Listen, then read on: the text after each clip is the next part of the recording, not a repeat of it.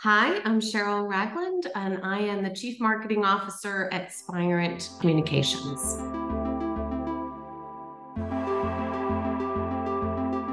It absolutely is marketing's job is to help create that interest and that hype. I'm Catherine Speglia, and this is Well Technically, the tech podcast where women do the explaining.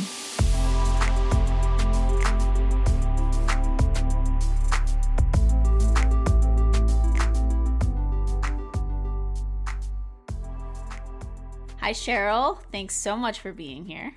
Hello. I'm very excited, Catherine, to be here. Yeah, it should be really good. And we're actually going to be talking about marketing in telecom, which I'm really interested to hear your perspective on that, especially as someone who's in the news side of things and kind of contributes to maybe some of the hype that marketing can also create. Excited to hear your perspective on it. Uh, but before we do that, I do have to ask you what is an example of a time in which being a woman has empowered you? So, I think when I feel most empowered as a woman is when I have uh, the opportunity to talk to people just entering into their career, younger women who are entering into their career. They're looking at what direction to go, um, not really sure where to start or how they're going to progress along their journey. Um, and sharing with them, you know, where my career started um, and has taken its path. Um, and I think really emphasizing to them that it doesn't have to be perfect. You know, I think as women, we have this thing of we have to be perfect, we have to know the right answer. Um, and really, we don't. And I think that learning from our mistakes is probably um, better than anything we learn from the success. So I like to always make sure with the women that I have the lovely opportunity to mentor that I remind them of that, right? Enjoy the ride, the journey a little bit instead of always um, putting so much pressure on yourself to to have the right exact answer at that time. And I think I feel most empowered um, by that when I have that opportunity to share that. Yeah, thank you for sharing. And something I really like about your answer is that it kind of points to a small privilege that men have that I don't really think about or isn't really talked about, which is the privilege to feel like they can mess up and not be perfect, and that the repercussions won't be devastating to their career or their relationship or whatever. So that's, I think, really important for women to keep in mind as they're trying to build their careers. It's not going to be this perfect, just uphill. No, you're going to have lots of moments where you feel like you're stepping back 10 steps and then you know you'll get that forward. But i think men inherently have a little bit more confidence in that area than women. And i think we second guess ourselves quite a lot more than men. And so i think we need other women to remind us of that um, and to really um, make sure that we we keep just you know keep plodding along and not worry about it so much.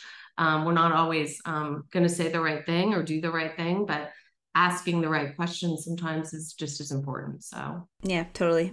All right. How has telecom marketing changed in the past few years, do you think?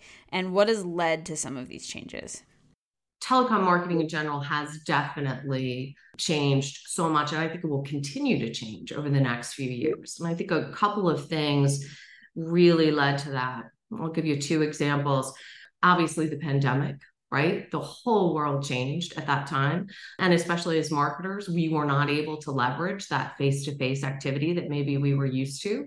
So we had to put a lot more emphasis on digital, reaching that customer remotely instead of, you know, getting in a room at an event with them. And I think also emerging technology, like how we can reach them, how we can look at their data, understand who they are, what they're looking for, what they're buying a lot of what AI is coming up with now, how you know we can interact with them is so is really driving some of the changes that we're going to see. Big picture is it's not about the buyer journey anymore, just the buyer journey. It's about the customer experience. And it's not just looking at the customer from the time they're researching you to the sale, but after that as well. What are the opportunities to foster them as customers and clients? And to really look at them from a cross sell, upsell perspective, retention. That's so much more important now about giving them that full experience that will lead them to buy again and then again. I think from a marketing perspective, that's come much more important instead of that quick hit. And then personalization. Personalization was always very important, but now the ability to personalize the content that you give them at any step of the way, right? Depending on where they are, what type of content they're looking at, what channel they're accessing. It's becoming so much more important to not only just be multi-channel, but right, but to be that omni where you're really talking that same consistent message across so that you're helping them take them through this experience. And it seems so easy, but it's so hard to get all those different moving pieces at the same because you have no idea how they're going to come into you, what channel they're going to come into you, what how they're going to interact with different channels. They'll go in and talk to salespeople, then come back out and look at your your thought leadership or your blogs or your social. So really taking that opportunity um, to step back and looking and I think it became more difficult when the pandemic, you just didn't, you couldn't rely on that face to face face confirmation anymore. So it, it uh, definitely produced its challenges, but I think something that ongoing will help us now. Yeah, that that's great insight. And I've never been in marketing. I don't really know anything about marketing, but I do assume that the way a company chooses to market itself or its products directly ties to the company's current goals and priorities, right? And I think, you know, my next question was going to be, you know, what are some of the biggest goals you feel your customers have and maybe some of the biggest goals you guys have and how that's reflected in marketing? You started to get into it a little bit there, right, with personalization, uh, for example. I don't know, is there anything else you want to add to that or even just how Spirent is helping its own customers achieve some of these goals? Yeah, well, first, I think, you know, looking at the service providers today, which is a lot of our main customers, it's around the complexity that they're dealing with, right? They're dealing with enormous amounts of complexity. Um, they're also dealing with how do you balance that with operational efficiency, right? How do you do more with less? And that is becoming even more and more important. And so I think Spirent's there to not just be that you know selling a product to really start to get into that solutions provider and to really look at it from a holistic perspective of we can go across their ecosystem we can help them test no matter what vendor they're using how many layers of complexity they have we're in there to help them look at everything um, and to help guide them to make it as efficient as possible as they're going through so I think that's a big thing. It doesn't matter what the technology is, right? Whether it be 5G, whether it be positioning, right? We can get in there and help really understand how their networks are working, give them issues that they need to deal with. And so, you know, that's part of what I do in marketing is to help that customer understand here are the challenges you may face, but here's how, you know, we can simplify it and help you cut through um, what you need to in order to be able to to get to your success. Okay, speaking of the concept of cutting through, I did want to take this opportunity to ask you about your perspective on the hype cycle that tends to happen around new tech. A few, few years ago, it was 5G, right?